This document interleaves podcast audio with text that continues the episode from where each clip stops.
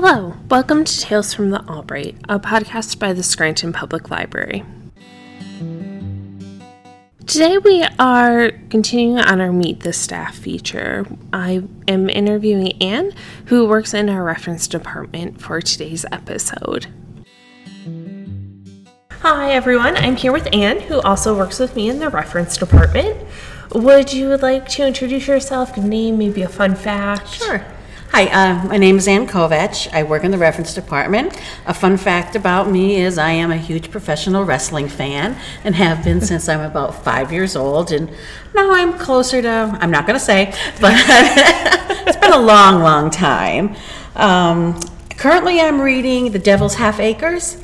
It's a nonfiction true crime about the Bender family in Kansas in the uh, mid 1800s Oh. and how they had a tavern and people would stop in and they had it set up where someone would sit by a curtain and the one of the family members would dispatch of the person and then the bodies would be put underneath and eventually they they got caught but they did disappear Yeah. so we're not really sure Did they have a trap door situation they had, going yes, on? yes, they had a trap door, so the trap door would open. And the only reason they really got caught was because someone came looking for their brother. So that's that's what I'm reading right now. Yeah, at first I'm like, I feel like I've heard of this, but I wasn't sure. Yes. And then with the sitting in the specific spot, that's yes, what. yes, and that's exactly Yep. what it was. It's very, very good. Yes. Yes. What was your journey? To here? Yeah. Okay. yeah. Well, I went to Marywood. Uh, Back then it was Marywood College and not Marywood University. I started actually in the communications department. And then my sophomore year, I decided to go into education. And then at that time, library science was one of the majors you could take. So I, I took that, and then I student taught at North Pocono and at Neil Armstrong at the time. But when I graduated in a mid 80s, um, there weren't a lot of teaching jobs at that time because there's just so many of them. So I ended up working in the law library in the courthouse for a few years. And then unfortunately, that job came to an end. And I went up to uh, UPS up in Dun uh, Throop to work in their accounting office. And, and then there was a casual position in the children's library that I applied for. And that was around 2006. And I was there for four years. And then I, in 2010, I went full time. I started in the circulation department. I worked um, reader service. and I also did books by mail, which is um, a service that we still have if anyone's interested. And then a couple of years ago, um, I transferred. Bill and I switched departments. He went down, and I came up. So it seems like you've worked essentially in every department. yes, basically, yes, except Bookmobile. I actually did Nancy K. Holmes as a fill-in, and I was at Library Express a couple times. I feel like it's a common thread through a lot of these interviews. Yes. people have just worked a little bit, Bit everywhere. Yes, you start in one place and you just keep moving mm-hmm. around. That is true. What was your original inspiration for working in libraries? Well, of was course- it through school or was it Yes, just- through school, um, of course, books, love of books. My, actually, one of my first part-time jobs was at the Globe Store in the book department, which fits perfectly. And at the time, it was Waldenbooks. That's going way back. But it, it's always been the love of books. You know, that's basically what always made me want to be here. I know this is going to be similar to mine, but Okay. what does your typical day look like? Um, it could be anything from answering genealogy questions, regular reference questions, having someone ask you why their computer screen won't go back on an arrow because they're at home and you're trying to explain it on the phone that you do not know why that's happening. But you give them the tech table and it, it, it photocopying, it's, it's everything. Rebooting computers.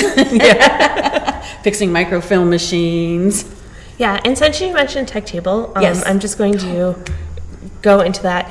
Um, so, new this year, our IT department has started up Tech Table, where every Tuesday and Thursday, a member from our IT staff, Jason, comes over and has a table set up in the reference department where you can bring any of your devices in and he can help you learn how to use them, troubleshoot different things, or just get familiar with different technology that you might have that you're not comfortable with. And that is from 5 until 7 each Tuesday and Thursday. Yes, yes, definitely come because he, he's fantastic. He's fantastic. He's really good. Um, what I'd like to say is like when we do um, we do a lot of local history here too, and I always refer to it as when we start something doing it, we go down the rabbit hole because it starts with one thing and then it just takes off. And that's one of my favorites. That's Yes. my- one of my favorite things to do ever. I feel like we each have our own little project that we still think about. yes, And yes. I think all of us are obsessed with where George Starkey, Starkey is yes. Um, so look up for that podcast episode in the future Yes. uh, to learn about George Starkey, who is a local artist and who all of the reference department wants to know No. where he is buried. Yes, because he disappeared off the face of the earth, and we need to know. But we really do. It's like that with almost everything is. that we look into. It, it, it really truly is. Yeah, you start and then you just go down and you never come back from the rabbit hole. Is there anything that you wish more people knew about the library? All the different services. I really think a lot of people still believe we're just books. We, we don't offer anything else. I mean, we have computer classes. Like I said, we do local history. Um, there's outreach programs. There's books by mail. There's home delivery services. All the children's programs. There's just so much more. We sell stamps. just in case anyone's wondering. We also have envelopes to Yes. go with the stamps. Just in case you never know, you might need a stamp. yeah, that I feel like that question has been picking up a bit more lately. Oh, we- good. But yeah, we, I'm, yeah, I'm trying to think of what else that I wish more people knew about. Is there something that I might have missed that you would like to? No, I think I'm good. I, you know, I enjoyed this. This Yeah. was fun. Um, oh, and I do have a cat named Finn for anyone who's wondering. yes, because that is typical. Yeah, that's one of the I feel like stereotypes of librarianship Yes. that I've found to be true. yes. Is that almost all of us have a cat. Yes, and and, if s- you don't have a cat, you have a dog. Yes, exactly. I just didn't want to break it. I just want to make sure the cycle kept going, that we still have a cat. yeah, but no, other than that, I think we're good. Okay, thank you for agreeing to this. Thank you. This was fun. Thank Yeah, you. thanks. Bye.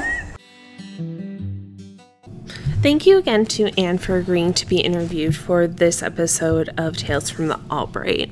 We will be taking a short break after this, as the library is busy preparing for the return of Swinging on Vine. It is essentially a block party that takes place in front of the library, and this year it is on May 27th. It will be from 5 until 8 p.m., and all proceeds will benefit the library. It's very exciting as there will be live music by Picture Perfect, and then we will also have beer and wine and margaritas, different raffle baskets, and a selection of food.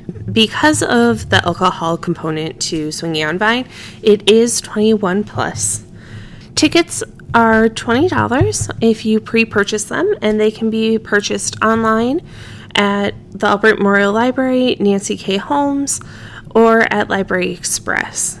We will also be selling tickets at the door the day of Swinging on Vine, and those will be $25. Again, if you're interested in attending, it is May 27th from 5 until 8 p.m. When the podcast returns on June 2nd, we will be having our first book discussion episode. Last week, when I interviewed Brianna for the Meet the Staff episode, we discussed a series of book discussions that will take place throughout the year.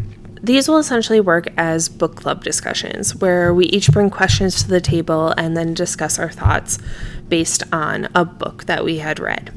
The first book we are discussing is Death on the Nile by Agatha Christie. It is one of Christie's classic Poirot novels that takes place on a luxury cruise that is traveling along the Nile River.